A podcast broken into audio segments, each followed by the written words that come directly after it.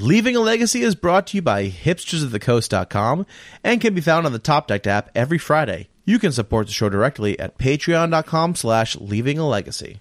Magic is power.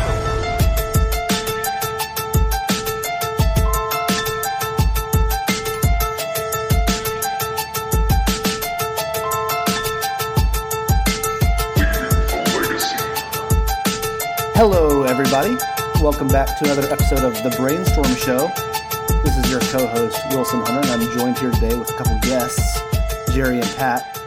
Say hi, Jerry. Hello. And Pat. Hello. Pat stealing my thunder.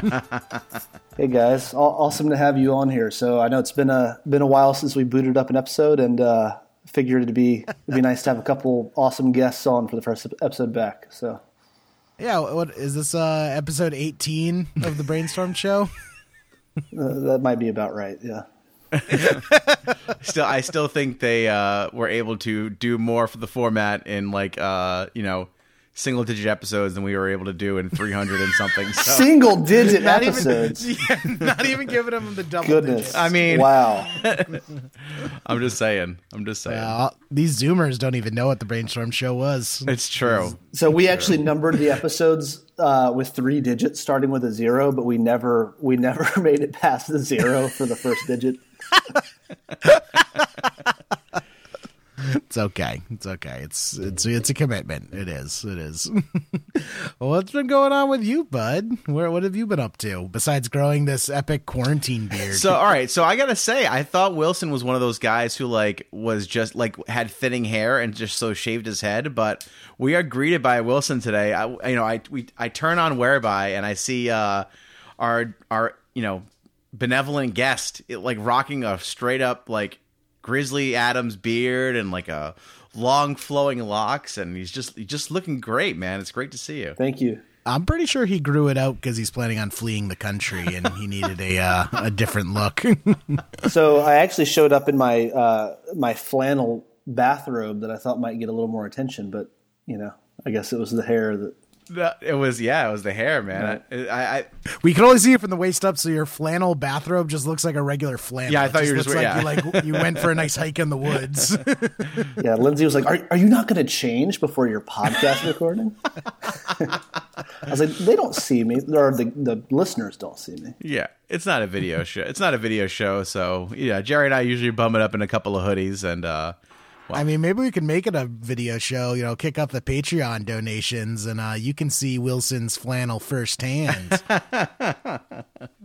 see how it looks on the ground. That is. oh jeez, oh boy, off to a hot start. Oh goodness! Goodness gracious.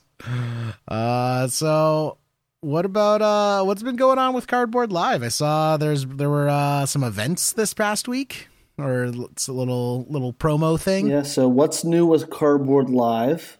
Um, we have been testing our uh, stream purchasing video player, and so we've had some some people, some legacy folks, were have been, have been using that um, for their streams. I know Bryant has been streaming on our platform about once per week, so that's been going pretty well. Um, but right now, yeah, we're just in the alpha version of, of testing, you know, live purchases uh, through video streams. Um, we've also been exploring some other types of interactive streaming outside of card games, which has been pretty cool. Um, but yeah, just continuing to to work on things. I told James in the new year that one of my goals for this year was to get back and actually playing some Magic. Because I felt like last year, I mean, I you know, in some ways, Cardboard Live caused me to play the least amount of Magic I've ever played, which is sort of a bummer. I think it's just you know, once you start doing you know one of your hobbies sort of full time, it, it becomes more like a job, and I I always wanted to stay away from doing that. So that's one of my goals this year is to get back into playing some Magic, maybe maybe Legacy or, or Vintage or something. So Nice. I've been dabbling in vintage lately myself. I've uh, dipped my toe in the vintage waters. How has that been going? Uh, it's okay. Yeah. it's okay. I'm still still learning the ropes. Still making a lot of dumb mistakes and being like, "Oh, this is this hand's unbeatable," and then clicking next game as my opponent just like dumpsters me in a single turn. what are you playing primarily? I was playing Ravager Shops. Uh, I also gave uh, Oath a try, um, and that was fine. Uh, I, I don't know. I'm still just kind of figuring out the format. I I think I might try Dredge next or Hogak or whatever it is. Though I also kind of want to play Paradoxical Outcome and try that deck out. That's like a storm deck, right? The PO deck. Yeah, yeah. Um, you you like play all the moxes and all these zero mana rocks, and then you paradoxical outcome them all back to your hand, and then play them all again and get a whole bunch of mana. It's it's it's, a, it's wonderful fun, wonderful fun. I still love though, just like vintage is uh, a lot of like creature combat, which is not something you would expect, but there is just a lot of creature combat, and also just like the most random derpy cards get play in vintage, which is funny. Well, yeah, if you're playing Ravager shops, that that's also some of uh, the more complicated creature combat you could do. So yeah, well, that's the thing is like like Foundry Chief is a vintage all star in, in Ravager shops. it's just like if you looked at that, that is not something that most like legacy or modern players would think is that playable. But all star and all star in Ravager shops. yeah, I used to play crazier things like Slash Panther and stuff like that. Right? There's been a, a lot a lot of Oh, yeah. wild cards played in that deck. Yep. And other other decks too. Like there'll be just like other random random stuff that pops up from time to time in, in vintage matches. I'm like, oh yeah, I guess this is playable in vintage. it uh it really is kind of like a, a whole new format to learn. Like a, people, a lot of people I think falsely assume vintage is just like legacy with fast mana, and it's it's really a lot more than that. Yeah, for sure. Um, yeah, I, I love vintage from the deck building standpoint, even though it seems like sometimes there are fewer slots to play with because there's so many givens with some of the more powerful cards. I think that the more powerful cards allow you to try different things, and, and each individual slot ends up being impacted more just by nature of how the how the decks play out, in my opinion. It also helps uh, that a lot of the given cards are restricted because, like in Legacy, it's like, all right, we have to have the four Force of Will, the four Ponder, the four Brainstorm. It's like, all right, well, that's twelve cards right, Right. there. You know, that's That's like a quarter of your deck. right? And in Vintage, it's like, yeah, you have to have a Black Lotus, you have to have a Mox Emerald, or like you know your Mox of choice, whatever you want to do. But it's only like one card of each. Mm-hmm. So even though you have a lot of must-have cards, because you're only running single copies, it just ends up being a smaller proportion of the deck. So you do have a little bit more room to kind of mess around with your numbers. Mm. Yep, that makes sense. Yeah. Plus, it's great. I love uh, playing with uh, some old favorites. I forgot how much fun it was to cast like a dig through time. Oh yeah, love that card. Yep. So good, good stuff. I, I think I'm definitely going to be playing uh, some more vintage. Um, I've also been doing a ton of Kaldheim drafts. How is that format? You guys, it's growing on me a lot. I, I like it. Um, it it's a interesting draft format where it's it's multicolored tribal focused but one of the tribes is shapeshifter so like even if you build a kind of crummy tribal deck you could just make up for it with a bunch of shapeshifters that carry the load nice, nice. um and also like the my last draft i drafted uh mono red dwarf berserkers and that was actually pretty good so like you can even do stuff like that uh and then like the norse mythology like flavor is starting to come through. Yeah. it's it's really hard on magic online. Like playing magic online feels very much like almost you're playing spreadsheets. You know you're not looking at really the art that much because it's small and you don't like have the cards in your hand. So I really focus more on kind of like the mechanical aspects of playing the game. But the more experience I have, and like when um my opponent's in the tank, and I can like oh go over my cards and like enlarge them and like really look at them, uh, allows me to kind of take in the flavor a bit more. So yeah, Cow Kaldheim's definitely growing on me. I think I'm gonna play uh, play a bunch of this draft set. Nice. So I know that the foretell mechanic. I, I don't know anything about Kaldheim Limited, but you know, it's it plays out sort of like Morph, right? So is that sort of fun that there's this sort of hidden information and how that plays out in Limited? Yeah, for sure. Uh, Foretell is a great mechanic. I really, really like uh, Foretell. Um, it does weird things in limited where it makes like the second turn really important because either you're foretelling a card to use later, which isn't developing your board state right now, uh, but is setting you up for like maybe a blowout in the future. Because a lot of the foretell cards are like blowout cards. Like a lot of the removal is foretell. Um, like there's a white foretell card that's like one white, deal five damage to target tapped creature. Um, you know, there's uh, a lot of like pump spells in green have foretell. Uh, red has burn and foretell. So um, a lot of the foretell t- cards are combat tricks, and it can really lead to like some like blowout situations when you're trying to figure out combat math, and then all of a sudden your opponent's foretelling. Yeah, that makes sense. I like. There's a couple that are pretty exciting for cube. Um, there's the wrath that can be foretold on turn two and then cast, you know, on turn, turn three. three, and then yeah. there's this like entreat uh, sort of esque variant where you can foretell it. You could make a four four angel for three mana, or you can make more. It's just a nice scalable angels card, but I, I like that there's at least two playable foretell cards in white, which uh, you know make the mechanic better than everybody just knowing that your one foretell card is a wrath in the cubes. That's sort of cool. But Um, for creature combat, it feels like almost all the creatures are like either two twos, three twos, or three threes. Like there is, it's very dense in that like small to medium range creature combat, and then the set just has tons and tons of like combat tricks. interesting. Are, are the is the snow stuff relevant for drafting? I assume. Not really, because there's a bunch of cards that care about snow permanents, but it's hard to actually get enough snow permanents to get critical mass. So, like in my uh, mono red deck I drafted, I ended up drafting uh, like five of the frostbite, which is the shock that if you control three snow permanents, it's a lightning bolt. Only to creatures, right? And I just Yeah. only to creatures or planeswalkers, yeah. But um, but I just couldn't get enough snow permanents to actually make it work. right. Um, like you because you just you don't get enough of the basic snow lands in the draft, uh, especially on color. And really, the only other snow permanents are the uh, the multicolored uh, snow lands, and those go fairly quick in the draft. And also, you know, if they don't line up with your colors, it's not really something you'd want to play.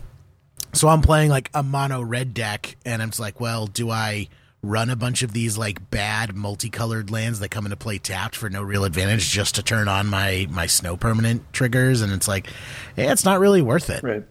Um, I remember I opened. Uh, it was like what is it, Faceless Hill or something like that. It's the man land that's like tap pay three snow lands and it becomes like a four four. And I passed it. I'm like, ah, I don't really. This doesn't fit. And then it wheeled to me. I'm like, oh, okay. I guess people really just don't care about this card. Like, this is just not good in this format. Well, you have to have like an absurd number of snow lands to make that playable, right? Yeah. Yep. And then there's also like some giant blue octopus creature that's like 12, like 10 blue blue, and it costs one less for each snow permanent you have. And it's just like, it's not really a feasible strategy. It, there's just not that many snow permanents. What about? I saw that there was this one card. It's like a one three for a blue and a colorless, and you can pay two to animate uh, snow lands into four fours or something. I don't know if there Yep. if you have enough snow lands. It seems like that's sort of interesting. But In all the matches I've played, I haven't seen that once. oh, really? There's just, there's just, there's just not enough snow lands to go around, I feel. Yeah, interesting. um, because they're also like there's a lot of fixing in the format, but almost all the fixing is mana is uh, the snow based lands. So the snow based lands get snapped up a lot by people who aren't even playing it for the snow synergies. They're just grabbing it for the mana fixing. Gotcha. What was the? I mean, before everything in Legacy became snow, was the first use of snow okay? Other than, I guess you know the mighty Quinn. Do you remember that deck? Oh, I remember that. Yeah, Quinn the Eskimo. Mm-hmm. It's like a mono white control deck that used scrying sheets to draw Yep. cards in like 2009 or something. it was right when like Cold Snap came out. Yeah, Yeah, I yeah. think that was that was the first. But I remember uh, even before all of the snow madness and snow craziness and Legacy the past couple years, didn't Death and Taxes like split split the Plains into snow lands to play against predict, so you couldn't predict the Plains away or something like that? Yeah, I mean there were like n- really niche cases like that, but for the most part, like snow didn't really have an effect on Legacy until you know recent times. Have you guys already done? And you know, forgive me for not being up to date on my Leaving Legacy most recent episodes. But have you guys gone over like set review for for uh, Kaldheim Legacy stuff? We did a spoiler. We have we haven't come back to it. Was uh so did you have uh some stuff that uh you wanted to kind of point out? Not. Uh, may, maybe I shouldn't have started as if there was going to be something exciting, but there is the, there is this like snow hate card I think that is like a three mana white creature. Um, it like taxes your opponent's non creature spells that cost four or more, but it all it also makes their snow permanents go and play tapped or something, right? Yeah, it's Reidane, God of the Worthy. I actually opened this in a draft and uh I played it because it's just like a two three flying village vigilance for 3 I'm like, yeah, that's that's worth That it, and good, yeah. it has some other text on it, so it's worth playing. And uh, it was pretty immaterial in the in the draft. It didn't really have any effect in the draft, and I don't think it does quite enough for for uh, constructed. It's just three three mana is like such a bad like rate for a hate card because like on its face like it's not a great creature. You know what I mean? It's not it's not awesome, but I just Yeah, I don't I don't know how these deck lists are looking these days, but I was curious if Death and Taxes considered that card at all. it's a good question. Uh, Death and Taxes is like not. popping up more and more. um Looks like they play like tons of Skyclave Mm-hmm. these days, so I guess you don't have that much space for that. So. Yeah. There's just uh it's a pretty jam packed list. I don't think it makes the cut though. Yeah. Like I feel this would have been way better as like a two mana two one instead. Um, Right. But I just feel like if you're playing this on three, your opponent's like fourth land coming into play tapped probably isn't that big of a deal, especially if they played like an Oko the previous turn. Yeah, like sure. shut shutting off their fourth mana is not the, all that relevant. Right. Right. Makes sense. Are we going to talk about uh, the one Kaldheim card making large waves right now? Yeah, I feel it would be amiss if we didn't address the uh, the elephant of the in the room, which is funny because we kind of wrote this off when uh, we had Brian Koval on a couple weeks ago, uh, doing a uh, kind of rundown of the legacy playables, and we actually brought this up in the episode, talked about the iteration, and then just we kind of decided that uh, Valki just actually wasn't good enough. where yes, you could combo it off, but hey, the Planeswalker doesn't really do much, so it's probably not going to see any play. And then lo and behold, uh, it ends up uh, coming in second place in the challenge this weekend. Which I don't know how. Like looking at this list, this list looks like a uh, it looks like a ham sandwich, is what it looks like. There's four violent outbursts in this list. Four. oh man. Well, did you guys talk about the Cascade synergy or We did like like we we talked about it like yeah we we did Shardless agent yeah you know you Shardless agent into uh into Valki Valki and then that's great but you know the the planeswalker side of Valki just isn't that strong on its surface.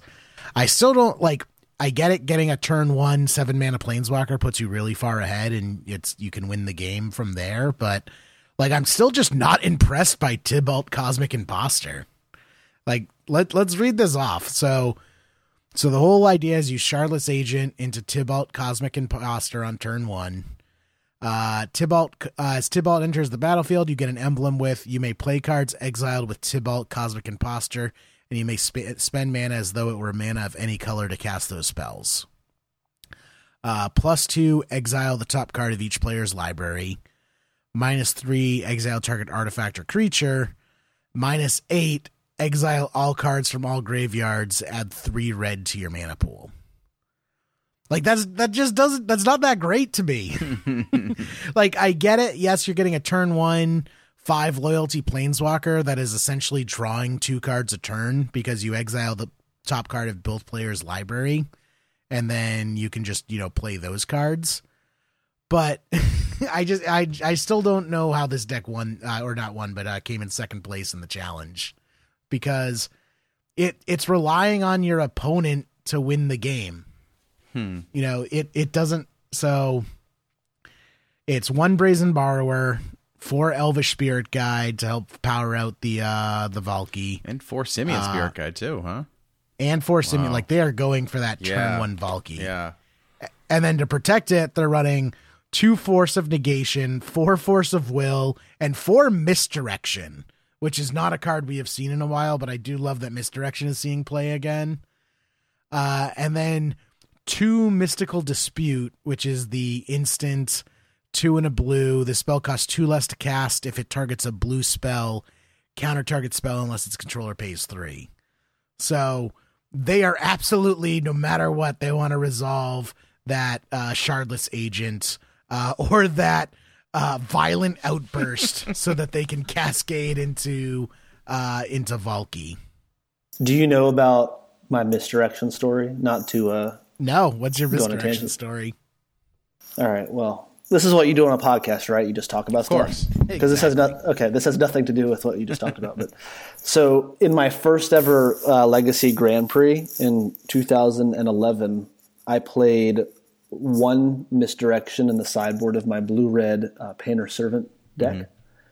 And in round six of the event, I was paired up against a rock deck, one of the uh, black, green, white, you know, junk decks, if you will. And I boarded in my misdirection after winning game one. And my opponent on the play went something like Bayou, Chrome Mox, Imprinting Thoughtseize, Hymn to Tourach me. and I and I had the misdirection. Oh no. Oh man, And that was like one of like the best possible situations for a misdirection, you That's know? amazing. uh, misdirecting a hymn to Tourach is like one of the most satisfying feelings in the world. Yeah, but it, but it was even better because it was a turn one after they also went down cards to play Right. Chrome Mox and printing another card. yeah, just it's like congratulations, you don't have a hand anymore. yeah, it was well, it was literally like so he you know kept, he kept his seven card hand and his seven card hand turned into one card. After That's that, amazing. You know, after that turn. So. oh, that's awesome. That's awesome. Uh, but with the Valki deck that you're talking about, I actually had no idea. I just haven't been reading like forums and stuff, but I just could, didn't possibly think of that as an interaction that you can cascade into the Planeswalker, and that seems sort of insane that, yeah, why do you get to do that it was made that way. Right. Because Valki's a flip card. Okay. And the first part of the card is Valki, God of Lies, which is a one and a black for a 2 1.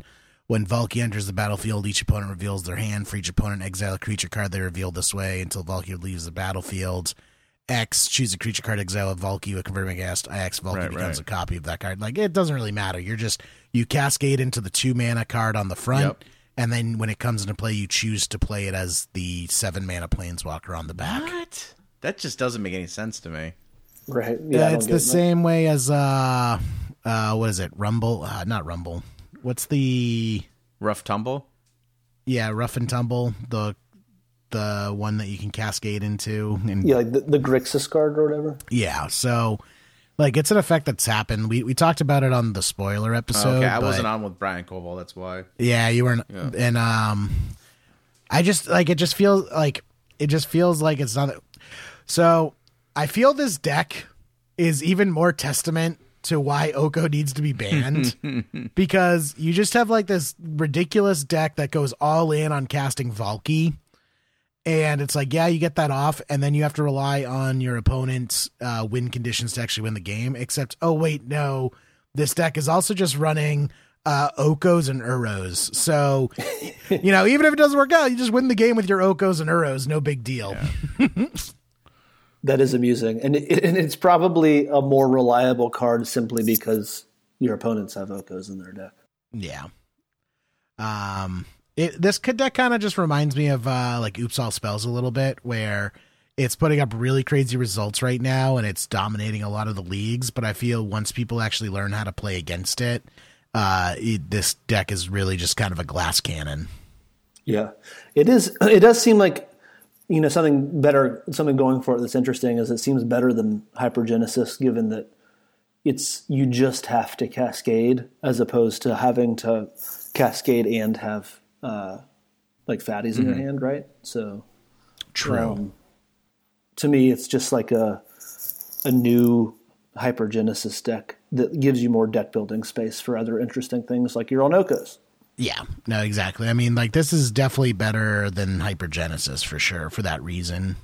Um it's just like Valki like your deck just is kind of full of fluff now where if your opponent like if if Uro didn't exist and your opponent is like Storm, I just don't see how this deck ever wins. Right. Unless you're like getting in with your Elvish Spirit Guide and uh Simian Spirit Guide beats.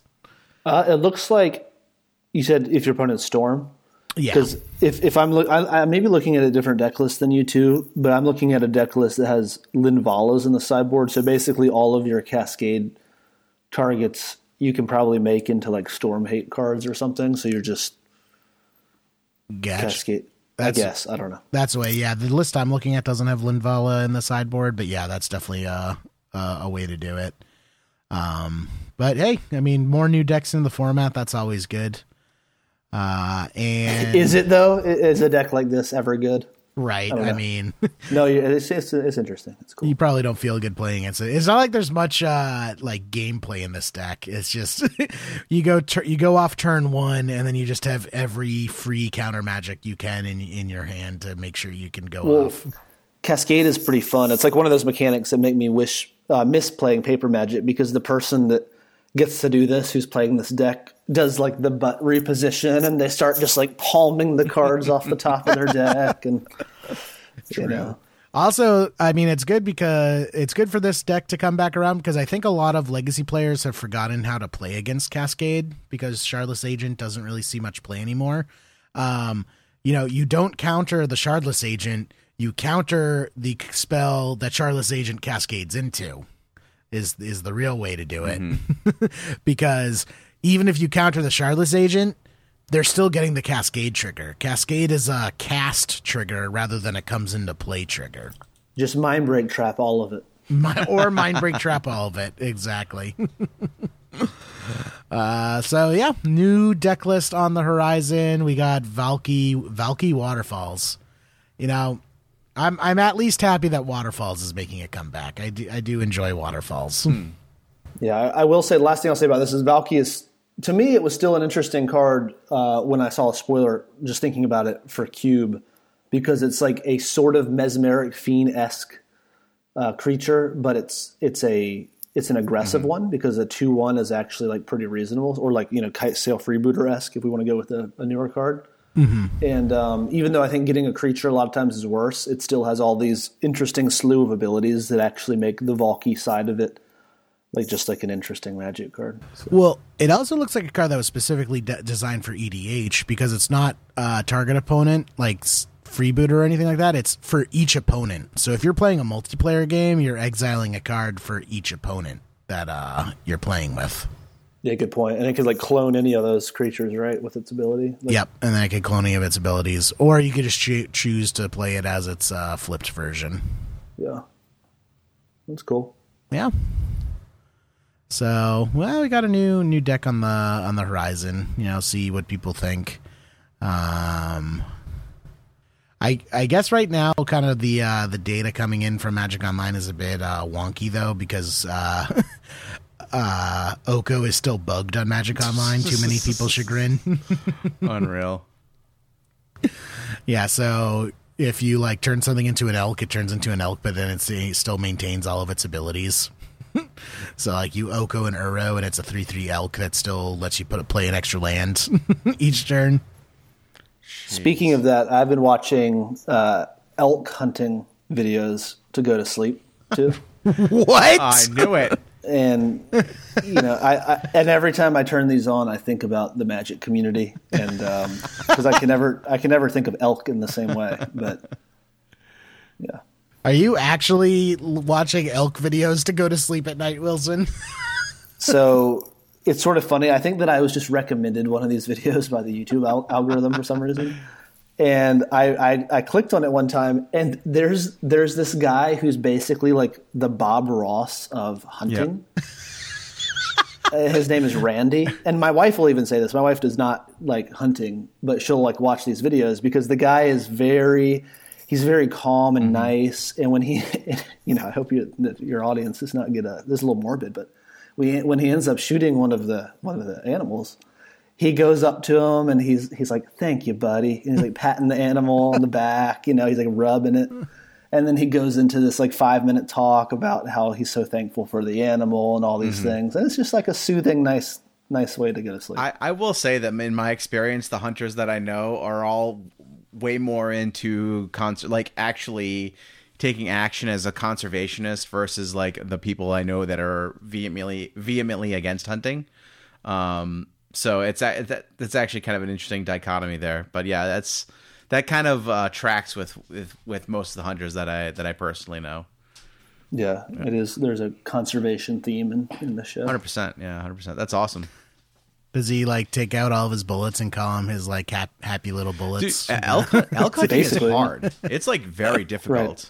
It's uh, y- usually you're hiking for miles and miles in like extremely rough terrain to even get to even get to the elk, and then you are also tasked with taking it out of the wilderness by like packing it. Like there, there was a uh, Brock Lesnar who no again. Uh, did a photo shoot. This is years and years ago when he was uh, still in the top of the UFC, and uh, he took down a deer in Minnesota because he's from Minnesota. Like, oh, well, he lives in Minnesota now. He's not from Minnesota, but I mean, the guy was.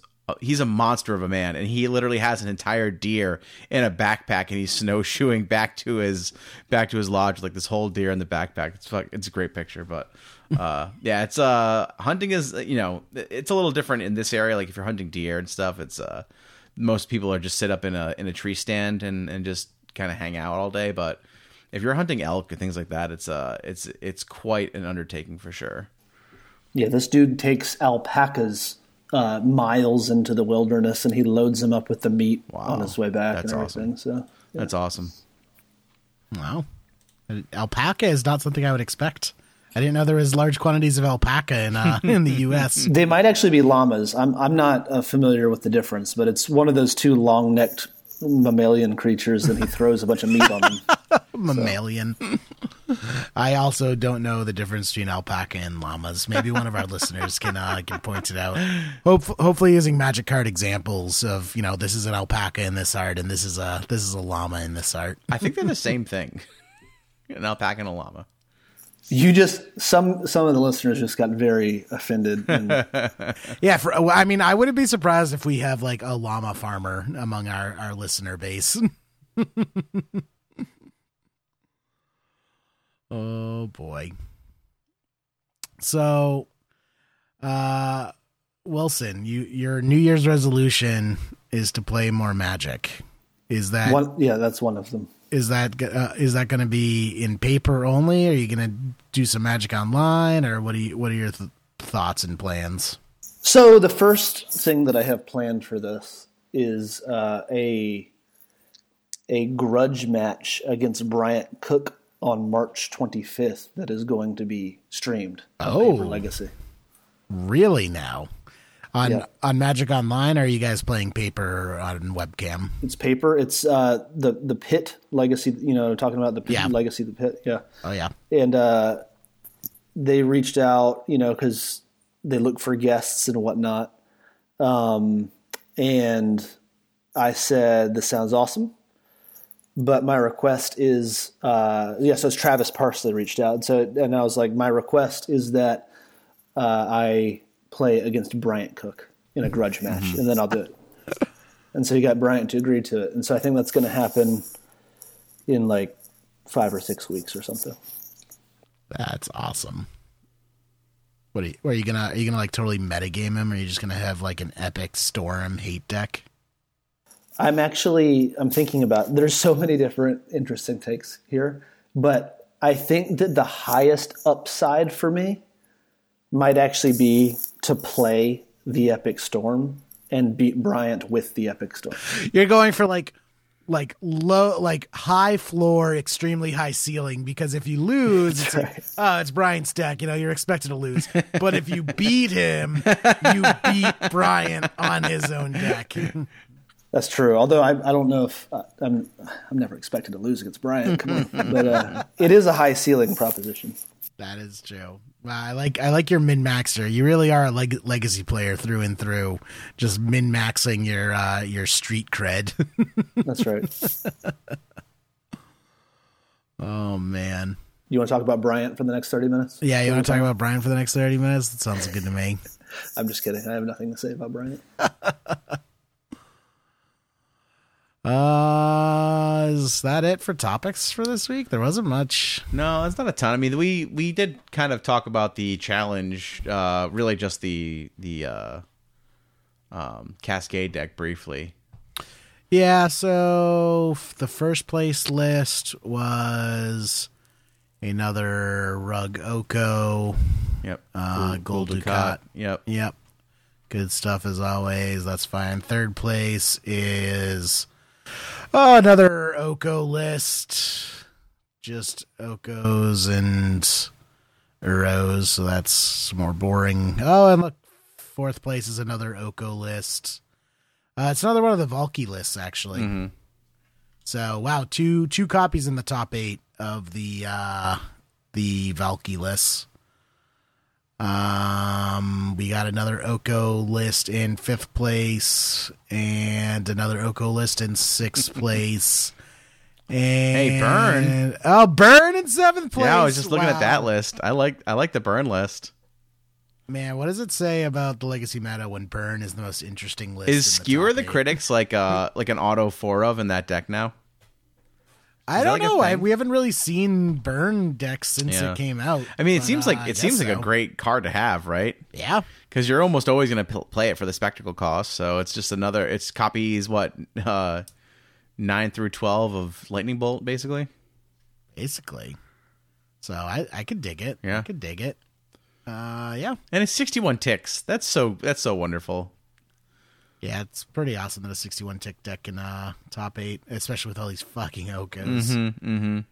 And then uh, eighth place is a Doomsday list, so that's cool. But man, six decks of the top eight are just Oko decks. There's a. I mean, there's a lot of repetitiveness in the top, even the top sixteen.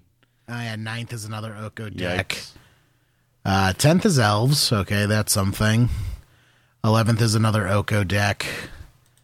Uh, twelfth is Strifo pile, which you know I appreciate you. I appreciate you, Strifo. You're not giving in. He's running Dack Fayden, the real faded. Dack Fayden, the real three mana planeswalker of the people. Not this goddamn Oko. Does elves play Oko at this point? They don't because they're not running blue, but I'm sure if they had a reason to run blue besides Oko, they probably would. This elves deck. Oh, I guess it might be all the colors because of progenitus. Uh, never mind. Yeah. Um, 13th place is another Oko list. 14th place is another Oko list. Can you tell me why haven't they banned that card? I mean, Oh, good question. Good question. 15th place is another Oko Valki list. 16th place is another Oko list. Oko was in fifty six percent of decks in this challenge. what Fifty six percent of percent. all of the decks? Uh, Force of Will was in eighty one percent. That's insane. Yeah. All Oko's in more than half of the meta right now. There are almost half as many copies of there are no, I'm sorry, excuse me. There are more than half as many copies of Oko as there are of Force of Will. Well, the thing is, the format needs force of will to prevent people from doing dumb Oh, things. But Yeah. I'm just saying like Right, right. You know, the Force of Will is like the four of in all legacy decks, right? From the from the beginning of time to now. And just knowing that there's a card that is in that is, you know, that you see half as many as a card that is as ubiquitous as Force of Will says a lot, I think. yeah, I think that you would see fewer of the blue staples if you had a more diverse format without Oko, Yeah, probably, I right? agree. Which would be good for everybody. But what, what do you guys think about this compared to Deathrite Shaman? Uh, I would its heyday. say we're in the same situation as Deathrite Shaman in that it just defines the format because you're just playing an Oko list. Especially now we have like this this Valky list, which is another Oko list. It's just one more Oko list to play. Um, like Deathrite Shaman felt like that way towards the end, where it was just like, oh, you made a deck, well, add Deathrite Shaman to it. Uh, and that's kind of what it feels like with Oko. Is like, oh, you have literally any deck, add Oko. Yeah, I, I always liked the sub games of Deathrite Shaman, even when it was like the one of the best things to do in the in the format, because when it was in play, you could still interact in interesting ways, like either before they activate it for the first time with removal, or even after that with with Deathrite battles, with different takes on tempo. But Oko is just totally different because once it gets in play, it just starts to snowball advantage in a way that is that is quite different than than Deathrite, in my opinion. So you, you could deal with Deathrite, and Right. like banning Deathrite was definitely the right decision. But it's not like with Oko where it's like, oh, you have Swords to Plowshares, you can plow your death your opponent's Deathrite, or it's like you know you can have a your Deathrite and you can have some counterplay. Uh, with Oko, it's just like whoever slams Oko first just snowballs, and there's not really any catching up to them, and there's not Right. really an easy way to remove it without drastically removing your like re- reorganizing your deck. yeah, Yeah, What what blows my mind is that there are still people who don't think Oko should be banned. And I'm just like, Yeah, did you just pick up your understand foil copies or something? Like, how can you think that Oko is okay to ha- still have in the format? who thinks that? Is that like a prominent view? Yeah, someone did a uh, poll on the the Facebook group the other day, and over like hundred people responded to the poll. And while the overwhelming majority thinks it should be banned, there was still like 25 30 percent of people who responded thinks it shouldn't be banned. D- Are the responses public? Like you can see everybody that responded. Uh, no. Are you asking us to call out individual people? yeah. My follow up question is: because I am an, a mod, can I see who responded? I'm the sure poll you can. Yeah. Uh, I don't think you can because it wasn't a Facebook poll. It was a, someone did a third party. Oh, it wasn't? Oh, Oh. I see. Oh, that's Yeah. unfortunate. Uh, but yeah, just more Okos. I'm actually surprised how many Valki lists there were. It looks like there was like four or five Valki lists in the top 16, which is a lot for a brand new deck. Hmm. I just can't. I just looking at this list. I just can't believe it. It it like it. It's literally a ham sandwich with Oko. Is what it is. Can't they just like maybe instead of banning cards like Valki? I mean, I don't, I don't think it's anywhere near needing to be right. But no, no, no, no. if but if they ever did, couldn't they just change the mechanic so it didn't work in the dumb way that it works? Yeah, that would be the that would make the most sense to me personally. Well, the thing is, is this deck falls completely apart without Oko because it it can't beat a pithing needle. Like this deck cannot beat a pithing needle except oh, it has Oko. It just turns pithing needles into elks. Do people play a lot of pithing needles because? I think they're going to. I don't honestly don't know why more people don't run pithing needles like main deck. Like pithing needle should just be a main deckable card right now, and I don't know why it's not. Um, especially with all the Okos running around. Uh, but like I feel, especially if this Valki list really takes off, pithing needles stock will go up even more. Yeah. Can you tell me why the Death and Taxes decks are only playing two Phyrexian Revokers when Oko is one of the best cards that's ever existed existed in the format? I, I can't tell you. I don't know why people aren't running more of these effects. Like, I is it just like feel bad moments where they're getting blown out? Like, are you naming something else and then Oko turns it into, uh, you know, an elk and you don't want it anymore? But I, I don't know why we're not seeing more like pithing needle revoker effects being played. Mm-hmm. It it's news to me. I I run him. I run him in Sneak and Show. Really? Oh yeah. I'm, I mean, they're not main deck in Sneak and Show because game one, I'm just trying to win as fast as possible Right, right. but I I'm running pithing needles in my sideboard and sneak and show. Oh, Did you know that? Yeah, go on. I, I thought I thought he was going to say revokers. Oh no, I, I'm running Needles. Okay. needles. That's why I was more Yeah. surprised, but okay. I mean, I guess I could if because in the sideboard I go up to more like creature heavy Mm-hmm. with my like uh grim grim lavamancers and vendilion cliques and arcane artisans. So I guess I could probably run. Mm-hmm.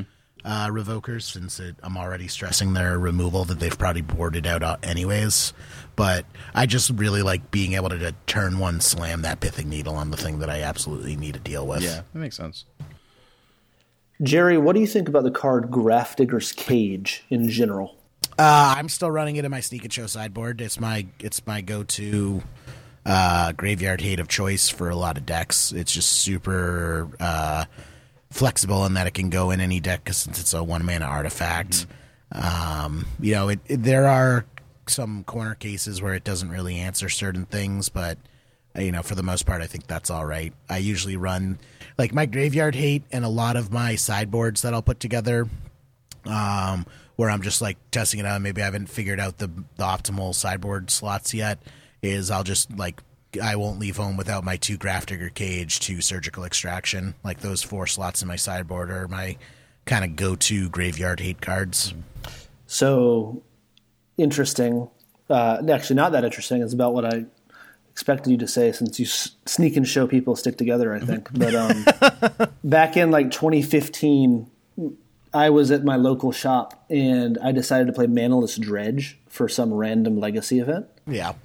And somebody in the shop, a sneak and show player, he was like, "Hey, what are you playing today?" I was like, "Ah, I'm trying out trying out a, an interesting dredge deck for the first time." And he just like looked at me with a twinkle in his eye, and he opened his binder. You know, it was one of these like small binders, you know, Yeah, like to fo- a page. Yeah, like it has four four cards. Yep. To a page of four Grafdigger's Cages, and he just palmed them and started sleeving them up. Damn right. It's just so good. Like it's it's good against elves. It's good against reanimator, Grafdigger's Cage, or uh, uh, dredge. It's just it's it's good all around. Hate. I will say its stock has gone down with Oko. Like I'm so sick of my hate cards getting elked. like God damn it! I don't want more elk. That elk hunting video uh, kick is, seems a little more ironic now. it's just funny to me.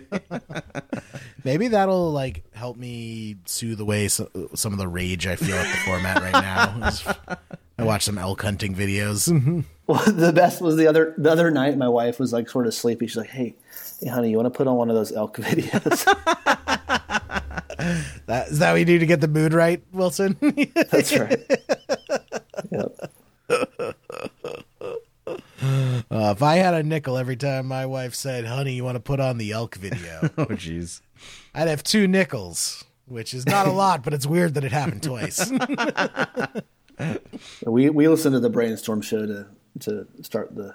the reruns of the brainstorm show. That's right. awesome, awesome. Yeah, so new deck in the format. Unfortunately, it's a new Oko deck. Hopefully, we will move beyond that. Uh, but yeah.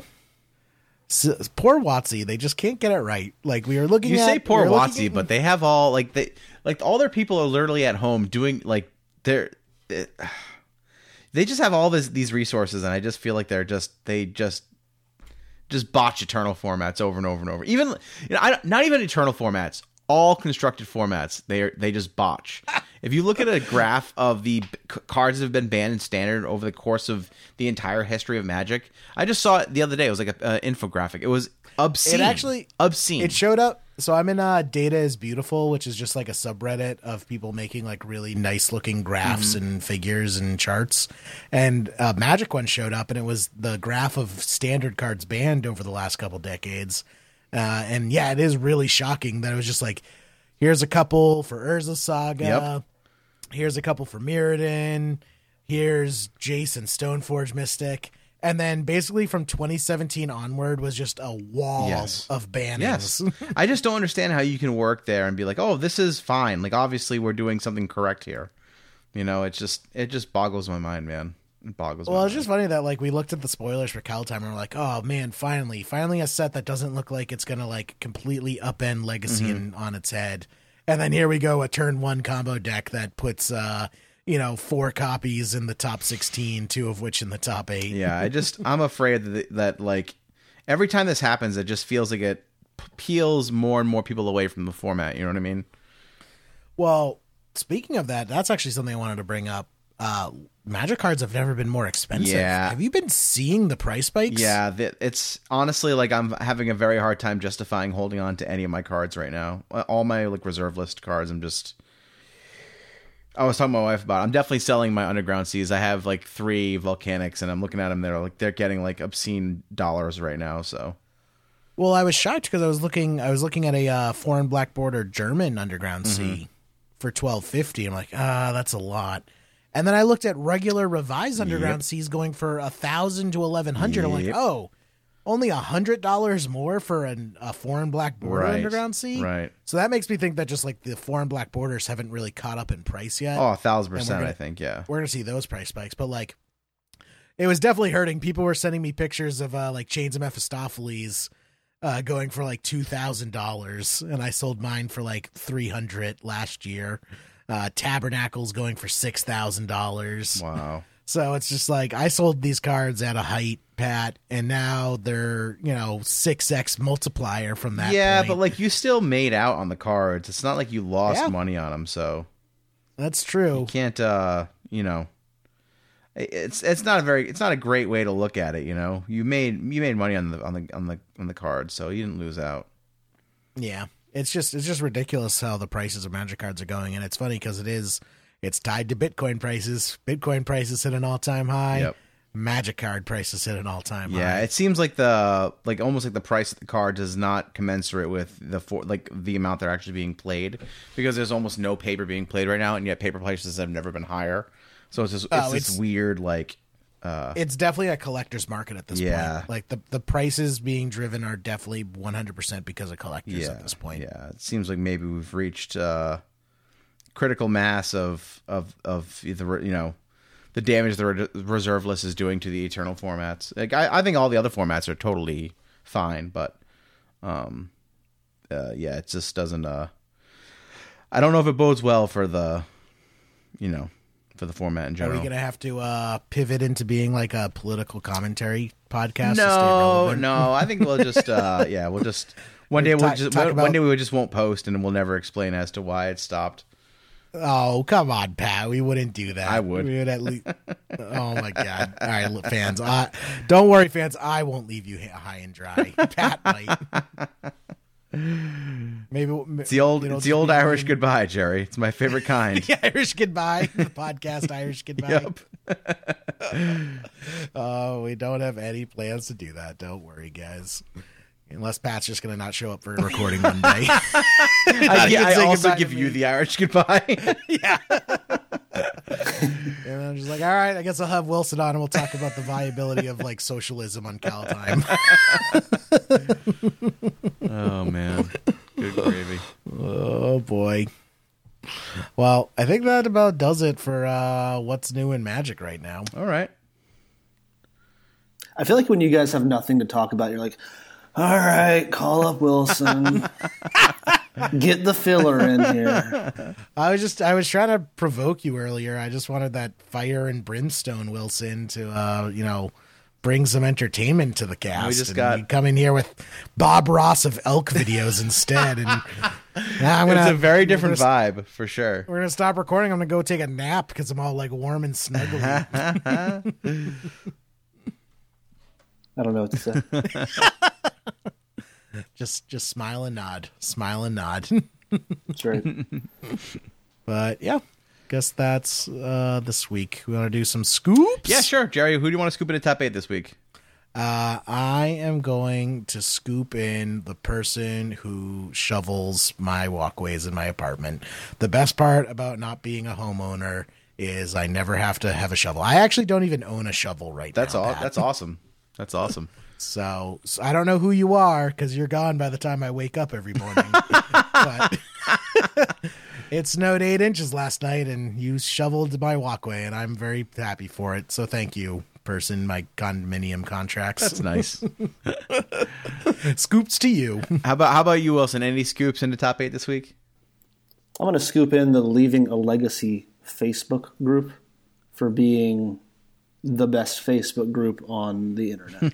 So Wow. Strong words. Look at that. Strong words. Look at that. Uh, um, yeah. Are you go- just waiting for someone to Well, like ask yeah, you? I mean that's kind of how this works. But I'll just I'll- Oh wait, was I was I supposed to ask? no, you? No. good, like Usually it's circle? Jerry's job, but he's uh, you That's know, what I thought. Okay. Yeah, he's leaned back. Jerry's Jerry's uh, yeah. yeah, Wilson put me to Jerry's trying to give us the Irish goodbye on the podcast right now. Like, I'm just in Snoozeville. What are you talking? Like I try, I made this very exciting. I talked about like my misdirection story that I think I've said on multiple other Leaving a Legacy podcast episodes. You guys always act like I've never. Told it. it's a great story, Yeah. though. I, why would I ever It's say great- that? we- I've definitely heard it before. Yeah, like you, like that's a true friend, Wilson. Your friend sets you up to look good, even if they've heard the story before.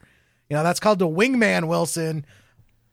I think this entire time Jerry's also been playing Eve because he has this like giant battle that's happening right now. But in reality, aren't the Eve battles really like uh, you sort of like mine for resources that you build It's up? they got to be and- pretty anticlimactic, right? Like it's not like a battle battle. It's really just like a click. It's like it's like Warcraft, I imagine. You know? No. Well, so there is like mining of resources, but most most battles are like really fast paced and quick. It's just the the massive epic ones that that go slow because of just, you know, the time dilation. It takes it gets drawn out. And then like it just kind of putters out because when you have 6,000 people take swinging haymakers at each other, eventually everyone's just on the ground and the last the last few people standing kind of like stagger away bloody. um Yeah. Okay. Why do you guys think that Stalin was surprised by the German attack when it actually happened? Uh, well, weren't they allies going into it? Is this part of your scoops or Pat scoops? No, we can. No, I was I was just sort of th- yeah. Go no, on. no, we Sorry, can go go on, to European history. I like that. Yeah. Well, weren't were, wasn't weren't they allies? They had like a peace treaty signed before. Yeah, but like the Germans were like amassing forces on the border for like six straight months. Well, and then like Churchill was like he kept wiring like they're gonna attack you, and then like uh, a lot of German soldiers were defecting over the border saying they're gonna attack, and Stalin's like there's no way, there's no way they're going to attack. well, from my years of experience playing Risk, it's often sub subterfuge where you're like, oh, I'm just putting these soldiers here. I'm not going to attack you. I'm just storing them here before I go and attack this other person. That's that's my go-to line whenever I play Risk. Does that work against you? I'm gonna write that down. It doesn't work. he also against uses that as, uses that in Eve as well. That's right. In Risk, did you guys ever do the uh, the the Australia South America plan? I was where never. You just get I only played Risk like maybe Yeah. once in my life, actually. Oh, I played Risk okay. all the time. Really? I love Risk. Yes, I've I've done the Australia South America plan, but I feel dividing your forces like that never works, Wilson. You stretch yourself too thin. You don't get enough resources from South America or Australia, so you have to like either concentrate in one and then you eventually have to give up the other and then you're just on a back foot because you have like the dinky worst continents. So I go strong and it's it's a difficult play, but I go for Fortress Europe, Wilson. Fortress Europe. You know, get is that sweet move. get that sweet plus five per turn. You have easy invasion access to the entire map. You just have to, you know, hold strong in Ukraine. Ukraine is strong. Ukraine is also massive on the Risk map, right? Yes, It's, it's, just, it's like just a very large country. it's like the entirety of like Sweden, Norway, Poland. Like it's all just Ukraine. Have you guys played Right. Catan? Uh, Oh yes. yeah, So I got that for Liam for uh, for Christmas, and um, I like obviously like it's a minimum of a three player game, but I, him and I were like looking at it, and we like set it up and stuff, and I have no idea where to begin with that game. It seems incredibly complicated. It's not. It's basically like Monopoly and Risk put together, but way easier. I think we need someone who's like played the game to like sit down with us and will run us through a game because I tried the Yeah. instructions and I'm like very lost with that with as how the game works. yeah, you definitely you definitely need someone who has like played the game Yeah. before. Like, but once you once you have that person, it's actually a very easy, straightforward. That's what I've heard. Like the even the instructions of the game are like award winning instructions on how to play a game. I guess that's a, a thing. Watch watch some like YouTube videos on it. Yeah, I should do that. Yeah, we'll have to. I actually have I uh I 3D printed a Settlers of Catan topographical board. Is it like the cones of Dunshire, basically? no, it's like so like the mountains are actual mountains, the fields are like Oh, actual cool. fields. So it's like I 3D printed it and like painted it. So it's like an actual like 3D Settlers of Catan Wow, game board. That's pretty neat. yeah. I haven't had a chance to play it because I finished it and then we immediately went into quarantine. so that was great. Yeah. yeah. 3D printing a Settlers of Catan board just for yourself goes from I would love to play it. It's in this nice little like box I got for it.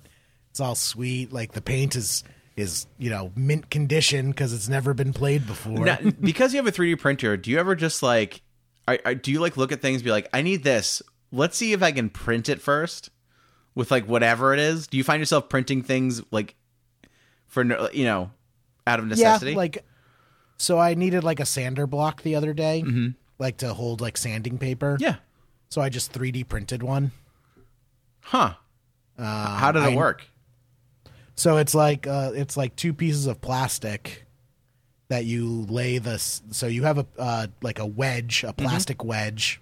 Sorry, what I mean is what I mean is not how did it work, like not how did it actually work, but like oh, not, was not it explain effective? how a sanding block. yeah, no, I know what a sanding how a standing block. I mean, was it effective? Did it work? Did it work well? Yeah, it's, Huh. I mean, it's pretty much the same thing you would like any. Think of any like plastic thing you would buy from a store. Mm-hmm. You know, if you could just 3D print it, it's the exact same thing. My only issue with 3D printers is that the, the, like the things are very ridge, ri They have a lot of ridges, a lot of like uh, textures on them that you wouldn't want. In, in- That's in if you're bad at 3D printing. Oh, gotcha. So like if you're if you're good at 3D printing and you know you have your settings dialed in, you can get them to be like pretty much smooth. Huh. Okay. Um, but like oh the like two days ago I needed some uh, plant holders, so I just like 3D printed some plant holders. Oh, nice. Yeah, for my petunias. Uh, I'm trying to think of like other things I 3D printed. Uh, I 3D printed uh, some masks at the beginning of the pandemic. Really? Yep. How uncomfortable were they? Uh, they were comfortable because I got like some silicone silicone sheets and I like put silicone rim around around the masks. Yep. And then I took uh, like HPVA or whatever the HEPA like filtering Mm-hmm. stuff, and I I put that in the filtration port, and I basically had this like Darth Vader mask Oh, that's that uh, cool. that it was an air filter. That's kind of cool. Um, I 3D print a lot of like D and D miniatures. Yep. I would have thought of- that three. I would have thought that three printers would have taken off more than they have, though. I think people are intimidated by them. Hmm. And they are a fair amount of work. Like, remember how I said, like, if you are good at a 3D printer, you can make it pretty much smooth. Yeah. Like, I I needed a print. So, like, for our D and D campaign, Pat, I 3D printed our minis for the for the D and D campaign. Mm-hmm. It took me probably eight or nine prints to actually get them to where I wanted them to be Wow. in order to like print the th- the minis the way I wanted them to be. Yeah, that's a lot of So work. it is, but it's not very expensive though because the filament is super cheap. Like, I Right. probably spent two bucks on those eight or nine prints. But it's time, though, right? Like a lot of it's time. yeah, it's hours because it's like you print it. It takes like a couple hours to print. You look at it, you see the defects. You go back to the code. You clean up the code to cl- clean up the defects. Yep. And then you print it, and you print. It's another like two, three hours to print. Yeah. So like yeah, it's like hours and hours and hours, but it's not difficult. It's just kind of time consuming. Right. Right. I'm sure that'll all get cleaned out in the next decade or so, and everyone will have a 3D printer. Yeah, Eh, or We'll especially once they're bigger. Guns. Yeah. Well, the thing I the biggest thing I run into is my printers on the smaller side. Mm-hmm. So a lot of things I want to print I can't because they're too small. Gotcha. And like it, once I get a bigger apartment or house, I'm definitely going to buy a bigger 3D printer so I can print bigger stuff. Like, really? I've seen some sick like one guy completely 3D printed the full Mandalorian suit of armor, and That's it just like Kind of baller. badass. Like, oh, here's the file. You could just print it yourself. You just need a printer that's big enough to print it. Holy shit, that's pretty awesome. Yeah. And like a printer that's big enough to print it is like three to five hundred dollars. So it's oh, not, that's not crazy. yeah. Like 3D printers are cheap. Huh. They're easy to use. They just take a little bit of time and patience. It's definitely a hobby. Like you have Yeah. to want to do Yeah, it. yeah. Yeah. But you can print. Like I printed a, a shovel the other day for my garden. Like it's like there's just so much stuff that you can just print and it's super easy. Yeah. Well, that's awesome. Um. Oh, my scoop. I didn't get to scoop anyone in top eight this week. I'm scooping in Tom Brady. Uh, he's the goat. Uh, I loved watching all these athletes uh, kick ass on Sunday.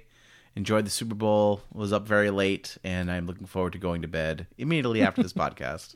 Wait, I have a poop actually. Oh yeah, go for it. I want to poop on the commercials. There were like no good commercials this year. I thought you said you didn't watch the game, Jerry.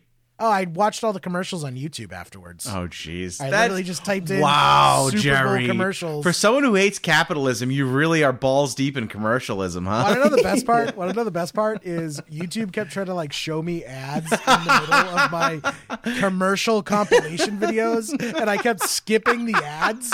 And I'm pretty sure some of the ads I skipped were in the compilation video that I then watched. That's awesome. Come on, I will stop stop trying to show me ads. I'm trying to watch these ads. They were just so bad. Like probably the best one was like maybe like the Will Ferrell one or the M and M's one were good, and then all the other ones were just completely forgettable. Yeah, honestly, they should just have TikTokers make commercials for the Super Bowl because they work in that short format. They're very funny and they're incredibly inexpensive to make. way way cost effective. Yep, for real. Yeah. I'd say that I've seen way better TikTok videos than I've seen uh, Super Bowl Oh, commercials for sure. this year. There was also like way too much seriousness in the Super Bowl. Like like everyone like we're all trying to watch a game to escape from like the uh, morbid reality that we're all living in, and to be to be continuously reminded of it is pretty disheartening. Like Well, I just want to. How did Bud Light get away with this? Bud Light had a big commercial about how they weren't having a commercial, which in itself was a commercial. Them saying that they're not having a commercial and instead they're bringing awareness the vaccine. But then there was an actual Bud Light commercial later Yeah, on. So like, what? You lied to me. You lied to me 15 minutes ago. I mean, they also lie to you every time when they say that drinking Bud Light is like drinking beer. So I mean, true. yeah, that that's that's the whole thing's a lie. But um, well, let's let's wrap this up because I'm exhausted. Uh, I'm I'm ready to get to bed. And uh, Wilson, thank you very much for coming on this week, man. It was awesome to have you. Great to talk to you. Thank you guys for having me. I really appreciate it. Go watch some elk videos now and fall asleep. Yeah, that sounds like a good plan. Awesome. Excellent. All right, y'all. Uh, have a great week. Uh, you know, recover from your hangover from the Super Bowl, watching all these uh, un- unbelievable athletes really put it together. And uh, congrats, to the, uh, congrats to the Tampa Bay Buccaneers. And uh, better luck next year to the uh, the uh, Kansas City Chiefs. Boo. It's all right, Jerry. Don't worry. So, someday, someday, athletes will be redefined as people who can punch in keys really quickly and efficiently. It's already that's also because that's also someone who works at the fucking DMV. But you know, we don't have to get into that right now. I think Eve uh, players are athletes. Yeah, oh, yeah, Thank you. Wilson. Yeah. Thank you, Wilson. Hey, when was the last time Tom Brady played a 24 hour game, huh? Tell me that. I love Pat's face right now. and scene. All right, y'all. Have a great week. Have a great week. We'll catch you all next week. Oh, boy. Come on down to Bloodtown. Never a safe as a friend. Chain link response to chain